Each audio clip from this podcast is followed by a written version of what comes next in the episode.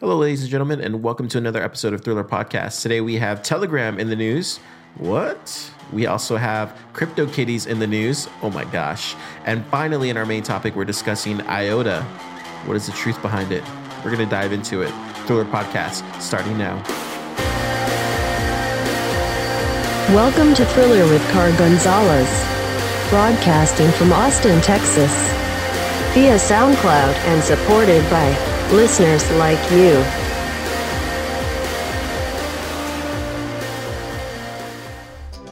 It's time for the news. It's time for the news. It's time for the news. It's time for the news. Thriller with Car Gonzalez. Hello, ladies and gentlemen, and welcome to an exciting episode of Thriller Podcast. Let's go ahead and dive into it. So it looks like the court orders in Russia are asking for encryption keys. That's right. Telegram has lost a court battle against handling its encryption keys to a Russian security services.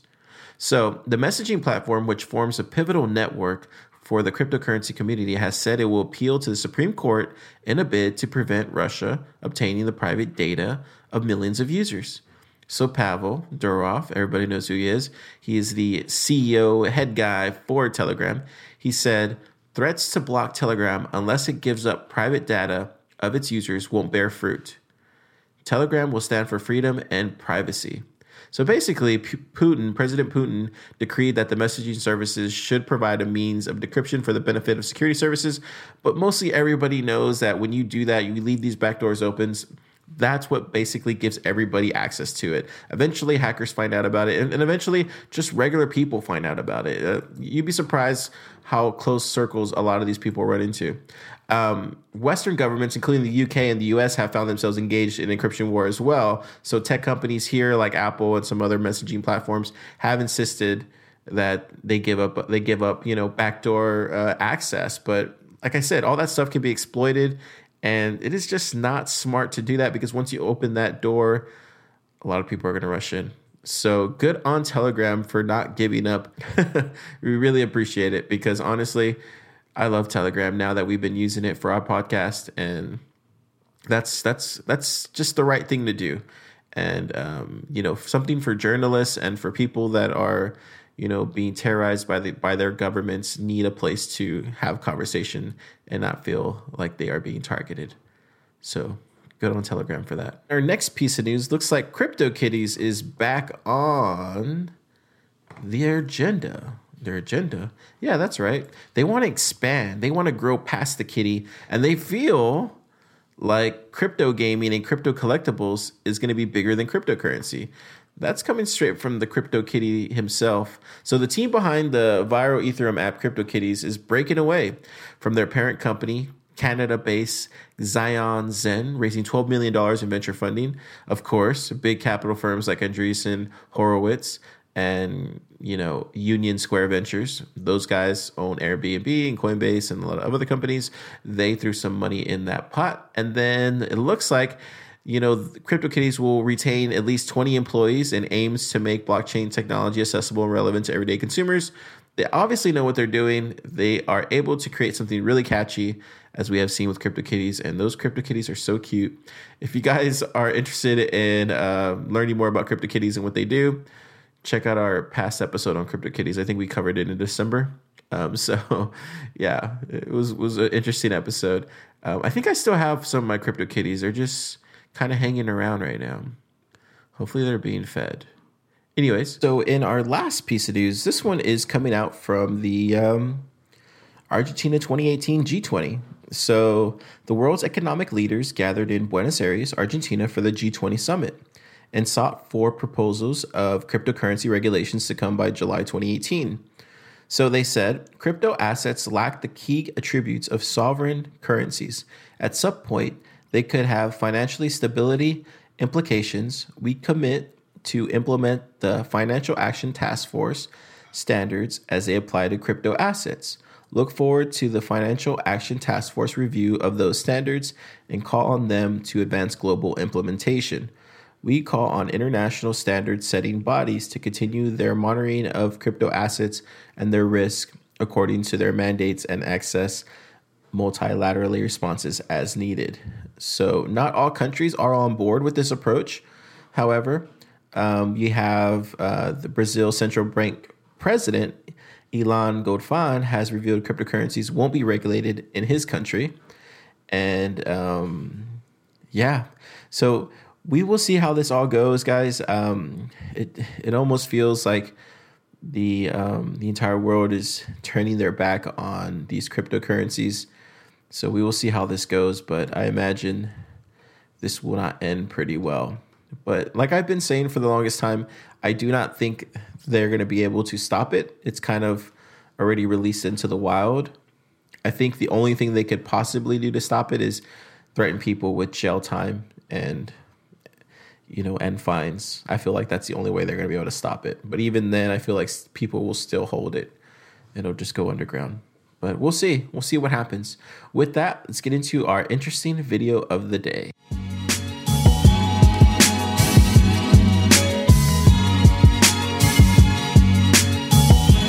Cars. Interesting video of the day. So today's interesting video of the day actually comes from Magical Crypto Show. So if you guys haven't uh, seen this show, I would go check it out.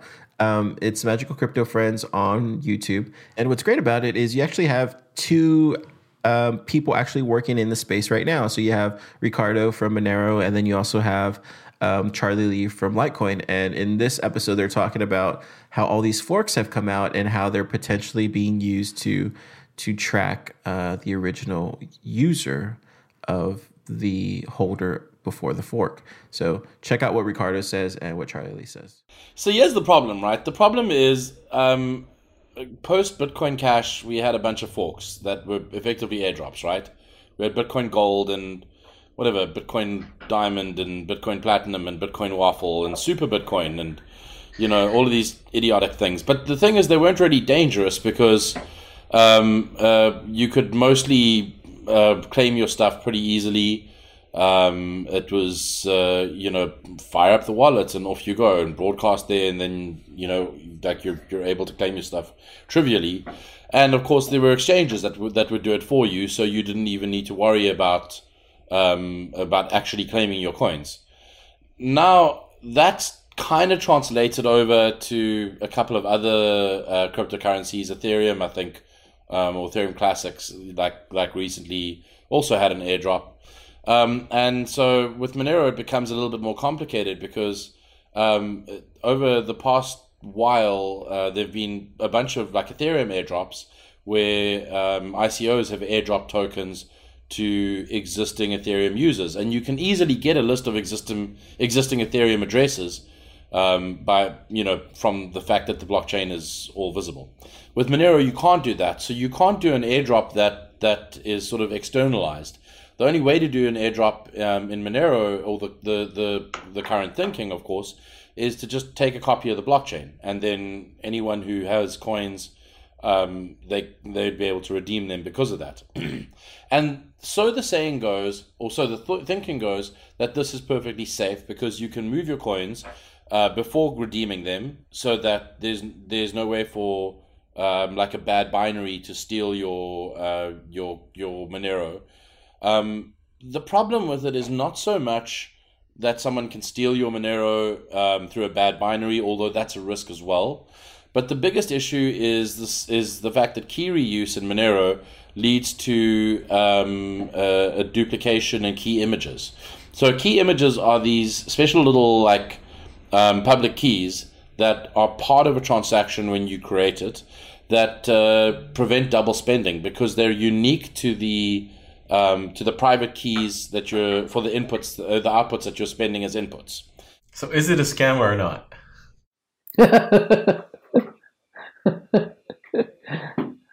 The answer is yes. The answer is yes. If you if the key images are reused on on the fork chain, then it leads to a, a decrease in privacy on the main chain because now somebody can go and go, oh, that key image over there relates to this, that key image over there must relate to this. So you end up being able to to sort of leverage the fork chain um, and and do some analysis on the main chain with every single key image that's reused.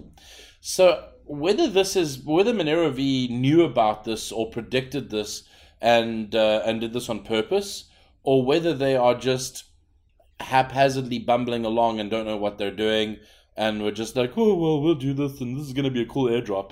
I don't really know. No one knows. You know, I I I tend to assume The privacy issue you just the privacy issue you found is the same problem with Bitcoin airdrops, right? You could have some uh, cold coins in Bitcoin, and suddenly you decide to sell your airdrop on an exchange, and now it's linked to your name. Yeah, well, that's it, right? So so now it, it, it, there's a there's a decrease in privacy because of what the airdrop is doing, and that's like it, it makes it it makes it harmful. But you know the the incentive to ordinary users is um, oh I get free money, and so it's very clever because if done correctly, and and if if no one from the Monero camp had said anything, then it could lead to quite a quite effective um, um, mass breakdown in traceability of Monero transactions, um, or untraceability rather, and that's obviously bad. So you know, TLDR, we don't know if it's purposeful or not, but it is exceptionally dangerous, and we're encouraging Monero users not to claim uh, their fork tokens. We do think that there's a better way. We think that um, through signing um, proof of balance and that sort of thing, which Monero has a lot of that functionality available, that a, a fork token could still exist, or not a fork token, an airdrop token. But obviously, these guys are just taking the shortest route because why should they put in any effort? Yeah, I mean, it's kind of similar to Bitcoin, right? Where Bitcoin Cash or Bitcoin Gold, where if you're trying to, um, if you're actually selling all your Bitcoin Cash or Bitcoin Gold, you are kind of effectively um, uh, de-anonymizing all your all your coins, right? So a lot of people bought Bitcoin and they plan they put in like super cold storage and plan to never touch it, or not not never, but like put it there for like ten years.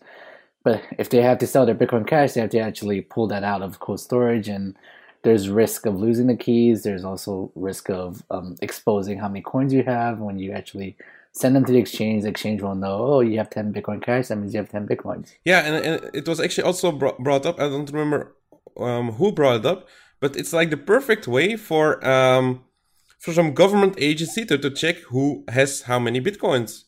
It's a it's a very easy and clever way. Just make it um, make it financially viable or, or financially interesting to, to have them claim the coins. Yep. So is Litecoin Cash a, a, a scam or not? Um, what's that again? I've never heard of it. Lcash. Oh, Lcash. Oh, got it. Wait, wait, Yeah. did we make Um, we made what? Lcash? that? Litecoin Cash.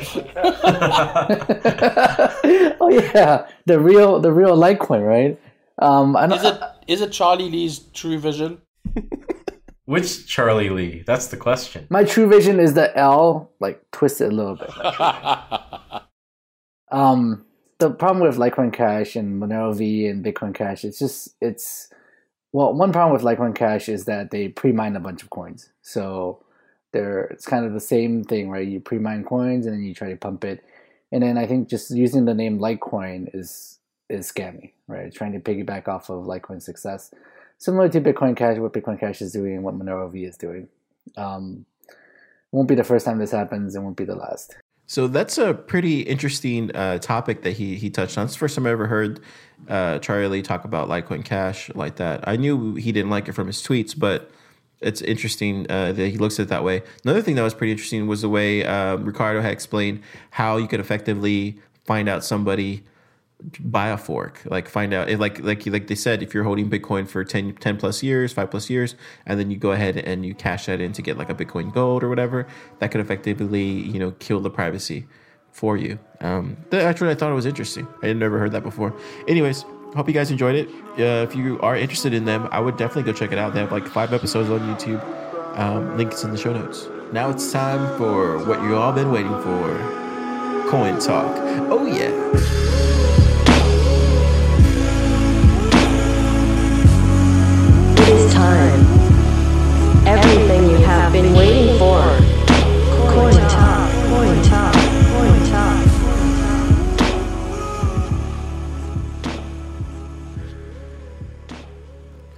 So today was a great day in crypto. Let me tell you, we saw a lot of green today, and we're still seeing green now. Um, yeah, Bitcoin is back up. It look it's looking good. It's looking very good right now. Um, before we get into that, though, I do want to mention a couple things.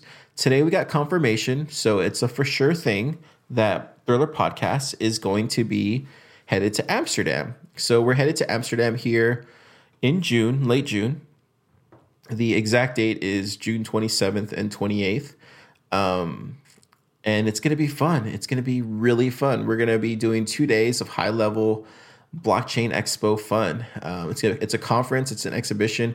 It's the it's Europe's largest, you know, blockchain event. And over 4,000 people head over there. 6,000 dedicated blockchain industry attendees are also there. We got all types of people in the industry there. We have, you know, manufacturing, retail, financial, legal, healthcare. It's going to be huge. There's going to be keynote addresses. There's going to be a lot of stuff to cover. I am I am I have got the ticket to go. Um, we still are trying to raise some funds for travel expenses. Um, I put those at our website if you guys want to check it out www.thrillerpodcast.club.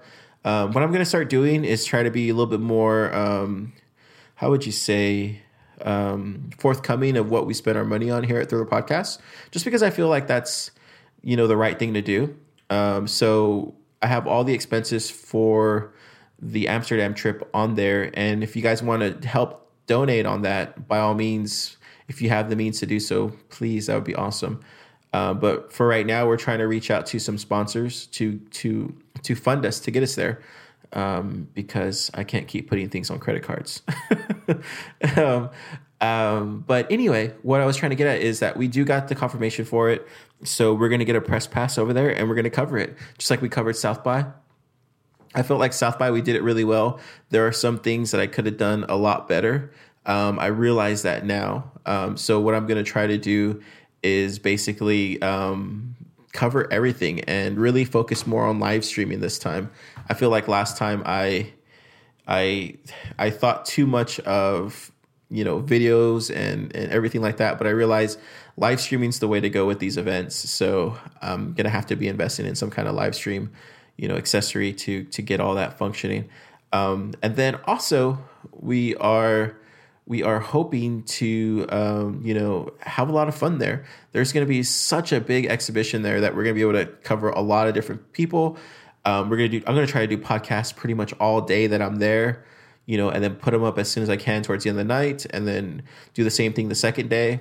And um, we're leaving the that friday. So we come in on tuesday leave that friday. So everything's going to be smashed into those two days but I'm gonna be working like no other to get everybody recorded. That way I can start releasing them either at night or you know on the trip back home because I think it's like a 23 hour trip back home so I can be releasing a lot of stuff like editing a lot of stuff while I'm in flight. So yeah, I'm really looking forward to it. Um, you know, because there's gonna be a lot of good com- companies there. There's there's um, Hyperledger, of course. Waves is gonna be there. CoinDesk is gonna be there. DHL um, Ethereum Foundation, uh, or I'm sorry, Enterprise Ethereum Alliance is going to be there. Um, it's going to be huge. Outlier Ventures, um, Tiana Laurence, she's the blockchain for dummies writer. Uh, she's going to be there, so that's going to be awesome. Um, yeah, I can't wait. It's going to be a lot of fun. So, just want to give you guys good news. And if for more information on all that kind of stuff, um, be sure to check out our website www.thrillerpodcast.club, and uh, it has all the information there. And then um, what else? What else? What else? Oh, I also want to give a shout out to Captain Blinky. So Captain Blinky has been attending a, I think he's, I forget which, I forget which conference he's at, but he's been taking pictures of the conference. So thank you a lot, Captain Blinky. Um, he took a picture of Charles Hoskinson, which was cool, and it shows a picture. He has a picture of Charles just like sitting down in his chair, like you know, um, on his phone and stuff. Um, I'm like, man, dude, go over there and ask him to be on the show or something. You know, that'd be so cool. But yeah, uh, so thank you so much, Captain Blinky, for posting those pictures. I definitely uh, love seeing that kind of stuff. Um, because I, I, feel like go, going to these conferences, going to these expos, that's when you really get to meet the people that actually doing this stuff, and you kind of you get a better understanding of what's actually being built out there, and your your mind changes, and it's it's good. It's it's really healthy. It's a healthy dose of of information that you get. all at once. So yeah, like I said, Thriller Podcast is growing this year. Last year we were very much a small podcast, but I feel like this year we've kind of come into our own, you know, and we're we're slowly growing. So if you guys if you guys if this was a coin, like I always say, if, if there, we ever had our own coin, this is one that you would want to hodl because we we are we are slowly but surely, you know, going up the ranks. And uh, if you guys want to help us with that, you're more than welcome to. Uh, we could use a lot of help. Just get in touch with me. Um, what else? What else? And I think I think that's it. So with that, let's go ahead and get into our disclaimer. Yeah. Yeah. Remember, Thriller Podcast does not give financial advice. He cannot tell the future, even if he thinks he can. He is just some dude trying to save the world one Satoshi at a time.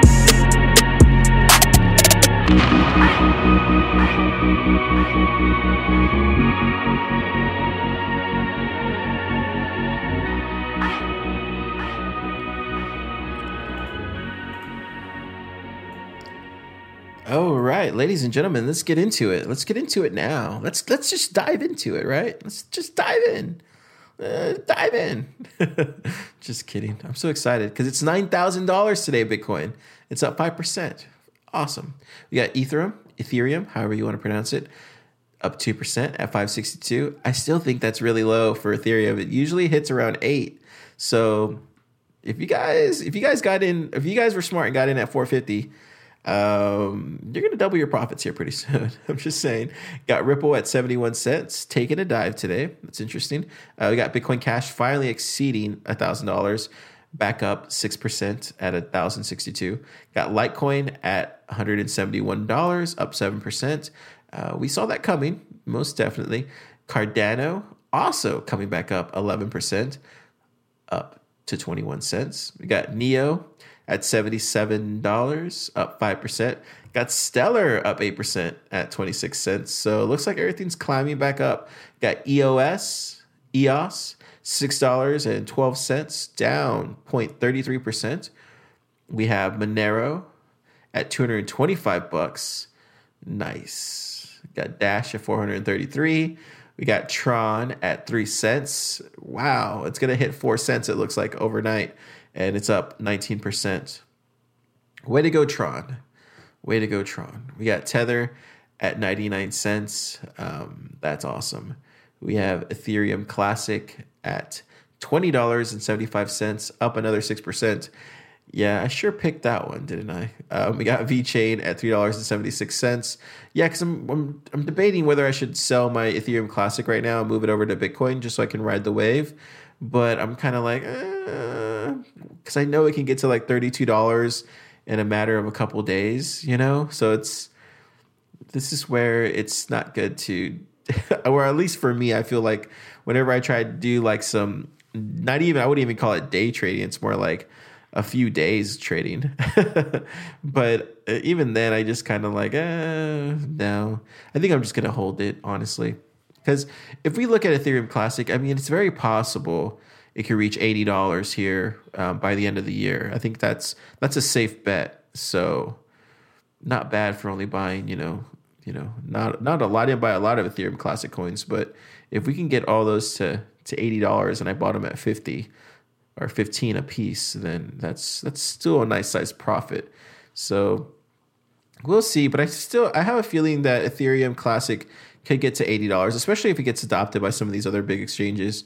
Um, like they said they were. So we'll see. We'll see how that plays out. Got VeChain at three dollars and seventy six cents. You got Lisk at thirteen dollars. Lisk is another one that I'm kind of surprised that it's still this low.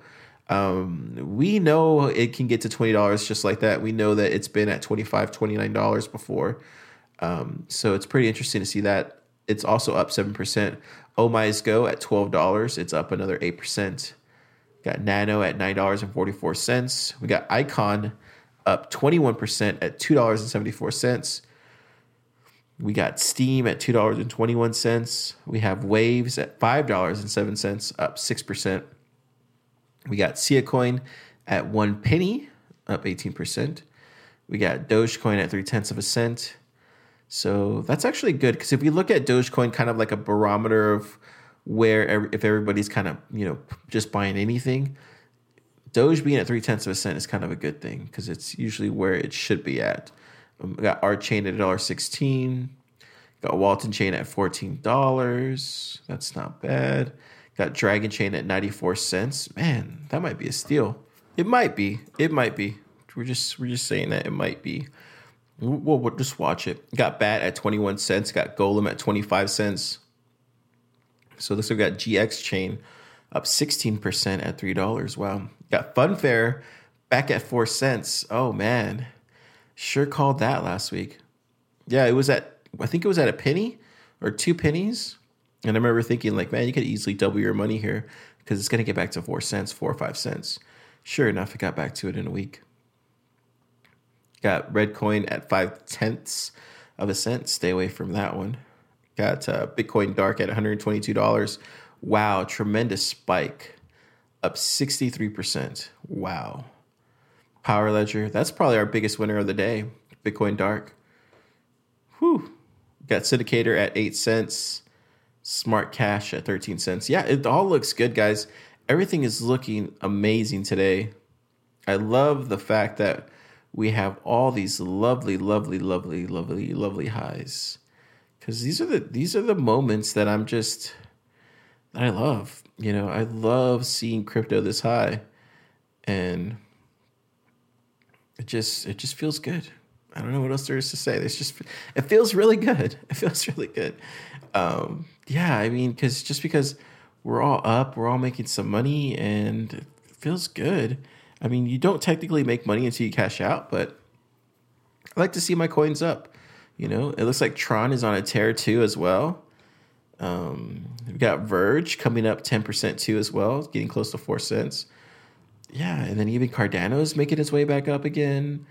Yeah, it's all happening. It's all happening. I feel like the only person that's losing today is Ripple and EOS, but other than that, everything else is up. So yeah, I think that's all it for uh, Coin Talk.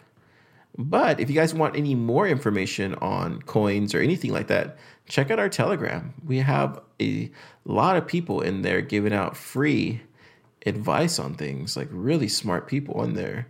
So by all means, go in there, check it out. They're all nice, all super friendly, and uh, they're more than willing to help you out. So if you guys haven't joined our Telegram, go ahead and join our Telegram. It's free, doesn't cost you anything. You don't need to be a Patreon or anything like that to join it. Um, the link is in the show notes. Um, with that, let's go ahead and get into our main topic. Today, we are covering IOTA. Now, this is one that we've been putting off and putting off and putting off, but today I've gathered all the evidence and I'm ready to present my case. We really dive into IOTA, where we find out what the truth is behind this technology. Main topic starting now.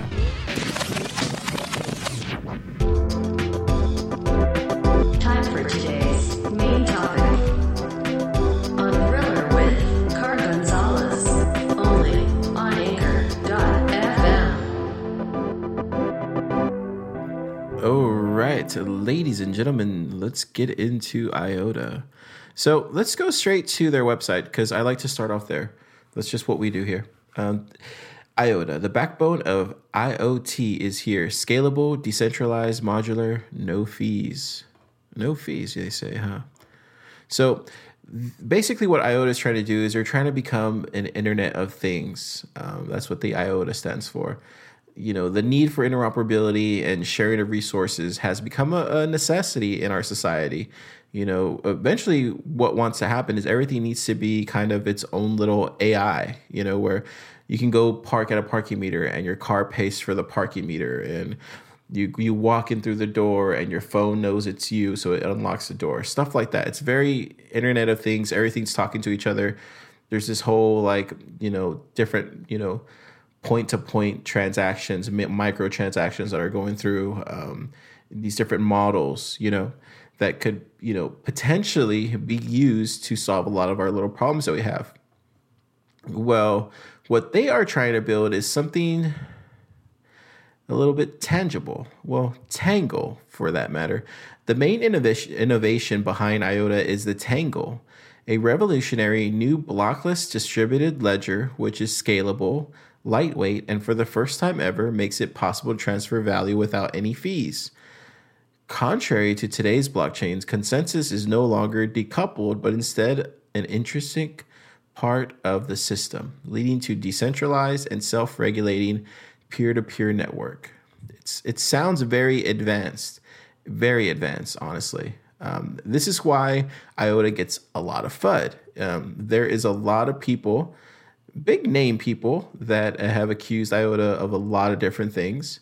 But before we go too much into that, I want to let somebody who is, you know, somebody who knows about this technology and that can explain it in a very simple way, and that person is Jackson Palmer. It, it will make sense. Check this out. So you can really look at a blockchain like Bitcoin as just a linked list, where every new node or entry in that list that's written in just references the previous block so you can verify it all the way back to the beginning of history. This establishes a sequence or a blockchain. But this sequential nature, the fact that you have to write everything in sequence in this flat list, can actually be a bottleneck. And we see this bottleneck in Bitcoin with a new block only being written every 10 minutes. So if the security of your data structure relies on the fact that everything be sequential in this flow, which is a blockchain, that can cause all sorts of scaling issues. And the only solutions we've really seen to date are we can make the blocks much bigger so you can fit more in there, or you can make the blocks happen more rapidly, i.e., you can go from 10 minutes to just one minute block times or two minute block times. But these approaches have trade offs, and there's a lot of divide in the community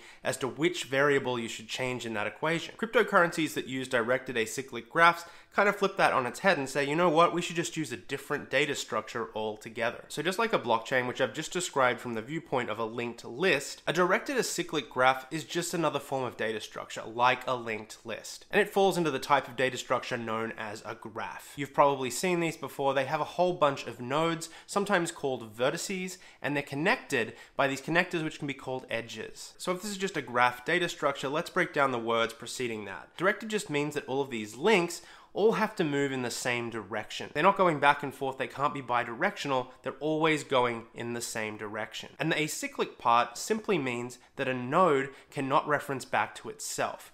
So, in a nutshell, the thing can't loop. A node can't say, Yes, I am a descendant, and loop back to itself. This can be kind of hard to wrap your head around, but a super simplifying example is to think of a flowchart where everything can only flow in one direction. If you've ever drawn a flowchart that kind of goes off as a tree, you know you can have these parallel branches that spread off and then might come back together in the future. Another example you're probably familiar with is something like a file directory structure. If you think of folders and you have subfolders within them, they keep drilling down and down and down in the one direction. So the benefit of this graph-like structure is that everything doesn't have to be sequential in nature. So unlike the linked list in the blockchain where every block has to come after one another on a main chain, all you need to make sure of with a directed acyclic graph is that all of those nodes are just flowing in the same direction eventually. So I hope that made sense. Um, I know it might be a little bit out there to understand this whole tangle thing, but um, just stick with me here. Stick with me. It's it's it's very it's a very hard concept to understand just because this is future technology that is still being developed right now. It's currently just in beta. So if we take a look at their white paper, we can kind of understand a little bit more. So let's let's just go ahead and look at their white paper right now because I feel like by doing that we'll have a better understanding of where they're actually going. So if we take a look at their white paper, we can see exactly what they're trying to do here. So the main feature of this novel cryptocurrency IOTA is the Tangle, a directed acyclic graph for storing transactions. The Tangle naturally succeeds the blockchain as its next evolutionary step. and offers features that are required to establish a machine to machine micropayment system. Just from that sentence alone, I can kind of parse out what I understand about it.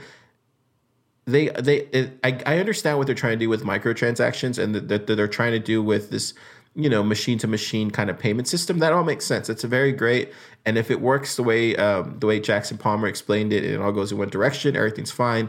I think the problem just by reading that first paragraph is going to be the scaling issues.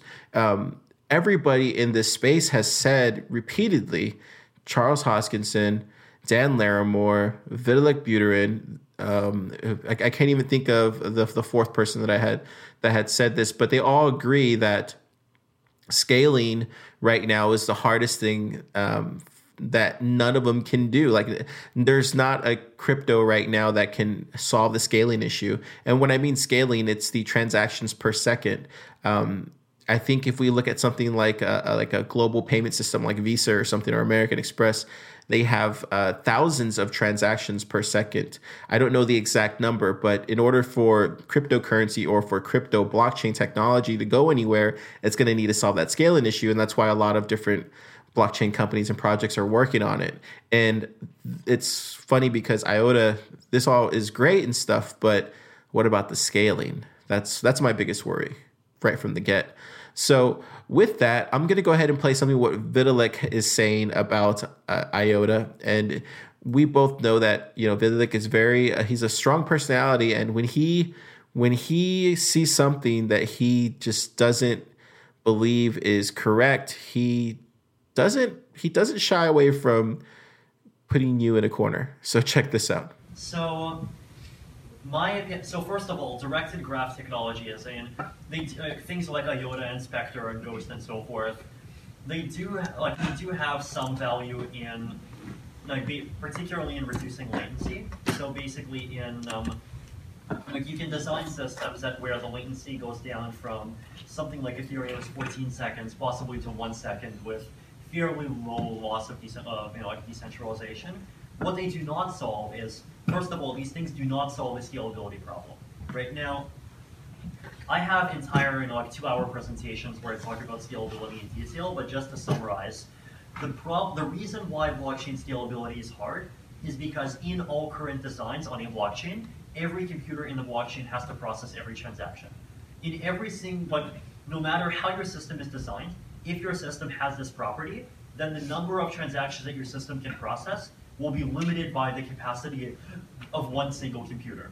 This does not applies if you are building a blockchain. This applies if you are building a hash graph. This applies if you are building a Merkle DAG. This applies if you are building some crazy spooky thing where you know you have like multiple layers of blockchains. Basically, if you have a system where you you still have the issue that every node has to process every transaction, then in, you do not have what I would consider high scalability. You know, like so far, every hash graph like base system that I've seen, even if it like it may succeed at improving latency, and it may succeed at somewhat improving the amount of kind of like by a small constant factor the scalability you can do safely. It does not like all these systems do not manage to overcome this fundamental barrier. But well, that's the state of current technology. Like within in two years, someone may come up with a fancy version of Hashgraph that solves the problems. And with that, he takes down IOTA. Um, pretty much that's what happened. Um, after, you know, Vitalik had responded to some of the things that uh, IOTA had claimed that they could do, he said this, and um, that pretty much started the FUD with everything. Uh, again, I'm I'm not leaning on either on either or way on IOTA. Honestly, it's kind of one of those things. It's so new this technology. I'm more of a let's wait and see kind of person. So with IOTA, that's just how I feel. And one other thing that that I will briefly mention is what if you know a company, a big company like a Samsung or or an Apple, what if they what if they do this kind of Internet of Things on a fundamental machine level from you know a, a chip inside of their uh, inside of their coprocessor or, or you know what I mean? Like, uh, what if it? What if this gets solved like on a hardware level? Um, so that's just one thing that I, I wonder if that would negate IOTA. Um, so that, that's just one thing that I, I would want to bring up. Uh, let me play what um, founder of IOTA has said about this, though, because he is one person that is not going to believe, you know, anybody else. He's going to believe himself. So the founder of IOTA, David Sonstebo. Yeah, so um, we began unofficially the work on on the directed acyclic graph approach at the end of 2014. At the time, I was more focused on getting the uh, kind of distributed computing uh, startup going. That was kind of my goal at the time. But we had Sergey Popov, who was uh, tinkering a lot with uh, the directed acyclic graph approach and using uh, Markov chain Monte Carlo random walk algorithms, etc., to build a graph. So at, in the very early stages, it was like, okay, we need a new approach, and we have the experts. Like I, I was completely confident, and this may sound cocky, but I was completely confident that we had the right people. We had Sergey Ivancheglo and we had Sergey Popov, who combined make a very, very powerful synergy of of uh, just coming up with new concepts essentially. So in the beginning was just fun. It was just very very fun to do something completely different from blockchain, something completely new. Then in 2015 we made it official. We we we started coding it and we started laying the the first like foundational blocks of the project and of course again it was really fun because everyone was doubting you like when you when you come out with a new concept and you're so bold that you say blockchain can't do the task and we're going to do it with a different method of course people are skeptical and they should be skeptical. They should they like you have to be skeptical. And that's that's kind of the goal of being a rational human being is to question things and figure out the truth. But it was so hilarious to just see the like the knee jerk re- reaction from people it was like, like no no no no no no no we can't go beyond blockchain because blockchain was made by satoshi nakamoto and satoshi nakamoto was of course perfect in every shape way or form. So it can't be that this approach is better because if it was better then why didn't satoshi use it and like that's when you start thinking okay we will face a lot of opposition of course, because we're threatening the ecosystems that already exist and the power that may uh, that be. Uh, but to us, that was just motivating. Was just fun. Was just really, really fun. Then in 2000, uh, or at the end of 2015, we held the official crowdfunding. And this, just to put this into perspective for all the newcomers that are probably watching right now, we, even though we had uh, Sergey Ivancheglo, who was come from beyond, of course, this is moniker online. Even though we had him, who is a rock star within the crypto community, he had invented uh, full proof of stake, was a lead developer of NXT, etc., etc. Even though we had that kind of star power and we had this big vision, we still only could raise about five hundred and thirty thousand dollars. Whereas today, if you come up with just simple basic DAP, it's like, yeah, here's a million dollars, take it. Like th- this puts it into to kind of perspective uh, how how much the space has exploded since the end of 2015 so yeah we raised that funding and we started like um, hiring new people into the project because now we had funding so then we go into early 2016 we release the alpha people start testing it um, everyone is like ah oh, when is this going on exchanges? When is this going on exchanges? I want to make money. And we were like nope. We're going to wait until the technology actually works at least at a proper level where it makes sense. Because people today are trading shit that doesn't even exist yet. And that is yeah that's a whole nother topic but it's in my opinion completely bullshit. But uh, anyways uh, moving forward it was still a lot of fun just a lot of fun uh, to see the technology take shape and work as we predicted and delivering on it and seeing the community grow and seeing the enthusiasm grow and especially at the time, let's say around uh, perhaps late 2016, we started seeing the, the companies that ex- had experimented with Ethereum for the past year. They were suddenly reaching out to us and saying, hey, Ethereum is great for a lot of things. We have a lot of cool ideas, but it can't scale. And we're running into these uh, cost issues that won't work in a production ready environment. So from our, th- that point on, it became very serious because we realized that uh, we're already now before we're even doing any promotion we didn't we never did any paid advertisement. We never had any stupid endorsement or anything. But yet they were finding us somehow just by us doing basic like interviews and blog posts etc so it, it, again fun. Um, and then we come to 2017 and a lot of things happened. The community started exploding uh, we're getting hundreds of new people every day so there's thousands of new people every day uh, at one point, it was like tens of thousands of new people every week. And that's, of course, when you start running into a lot of these kind of community problems because these newcomers have no fucking clue what they just got into. Because they just, now we're talking about kind of the, the, the third epoch of, uh, of the timeline of, uh, of cryptos that these people were in it because they saw their neighbor get rich and they heard a lot about iota and they think hmm maybe i can get rich. But they don't understand like this is a this is a project that is attempting to revolutionize already revolutionizing technology. And that doesn't happen overnight. It doesn't happen without any any flaws without any stumbling without any obstacles. So that that's when it like you have a huge community. Suddenly you have hundreds of thousands of people and everyone is observing your every move everything you're saying gets blown way out of proportion and you have to like you have to moderate yourself a little bit. That's pretty much um, what you feel. But then it's also at the same time you can't because you're doing this 24 7 so it's stressful because you're doing it every single day you wake up in the morning and you look at your phone and you go through the first like first you go to the the iota foundation slack this, this internal slack with all the all the official members of the iota foundation. You check are there any fires to put out today? Is there any updates that need to be go, going out right away? Um, then you check all your emails. You have like 200 new emails that you have to run through and you try to figure out the priority which to respond to. And this is before you even get out of bed. And then you get out of bed you go into the shower you're past you're like half awake and you're still kind of scrolling through your phone. Like okay what should i do right now then you go to the office and sit down and start working. So you're doing this 24 7 and that's what i think a lot of people don't understand. Like if, if you're doing this kind of project you're literally on it. It's it's your it's everything you're doing. So it's it's very hard to to um, be in a project 24 7 and not be a regular human at times as well. Like you, that, that that's that's kind of the thing Yeah, he's a very charged uh, young man. Um, he sounds like he is um, pretty bullish on IOTA. I mean, I guess he should be, right?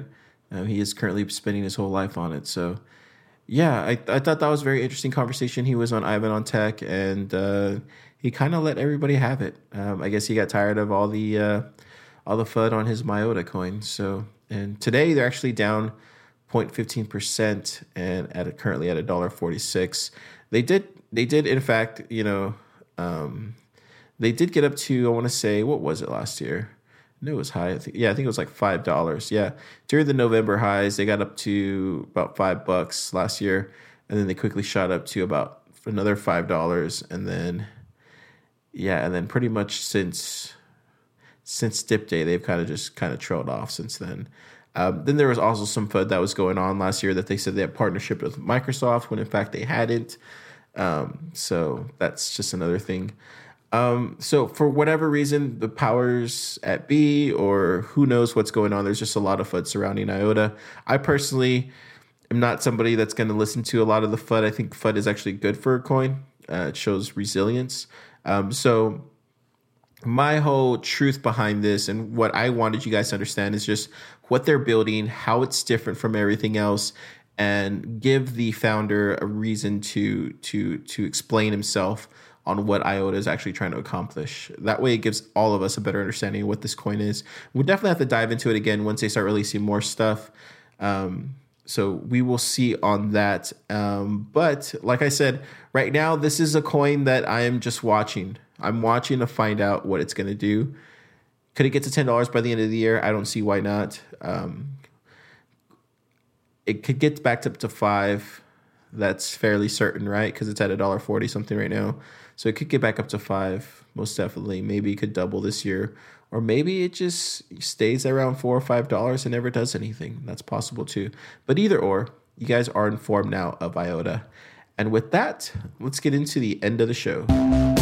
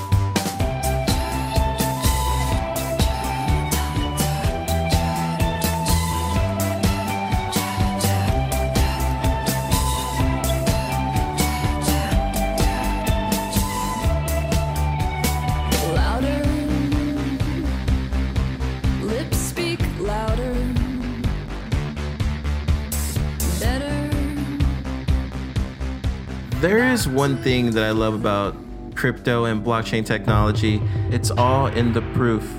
It's all what you can prove. Now, there were some times back when Cardano used to get a lot of crap, and Stellar got a lot of crap too as well. But they overcame that, and they actually started releasing some stuff, and that FUD went away. So that's what IOTA has to do in order for this FUD to go away. And with that, I challenge you, IOTA, and good luck, because I'm going to buy Bitcoin and I'm going to save the world. This is the end of the show. You have been listening to Thriller Podcast with Carr Gonzalez. Remember, Thriller Podcast is not financial advice. Everything Carr said likely won't come true. It is up to you. Now go, do your own research. Listen to other things that start their name with crypto. And remember, buy Bitcoin and save the world. Once a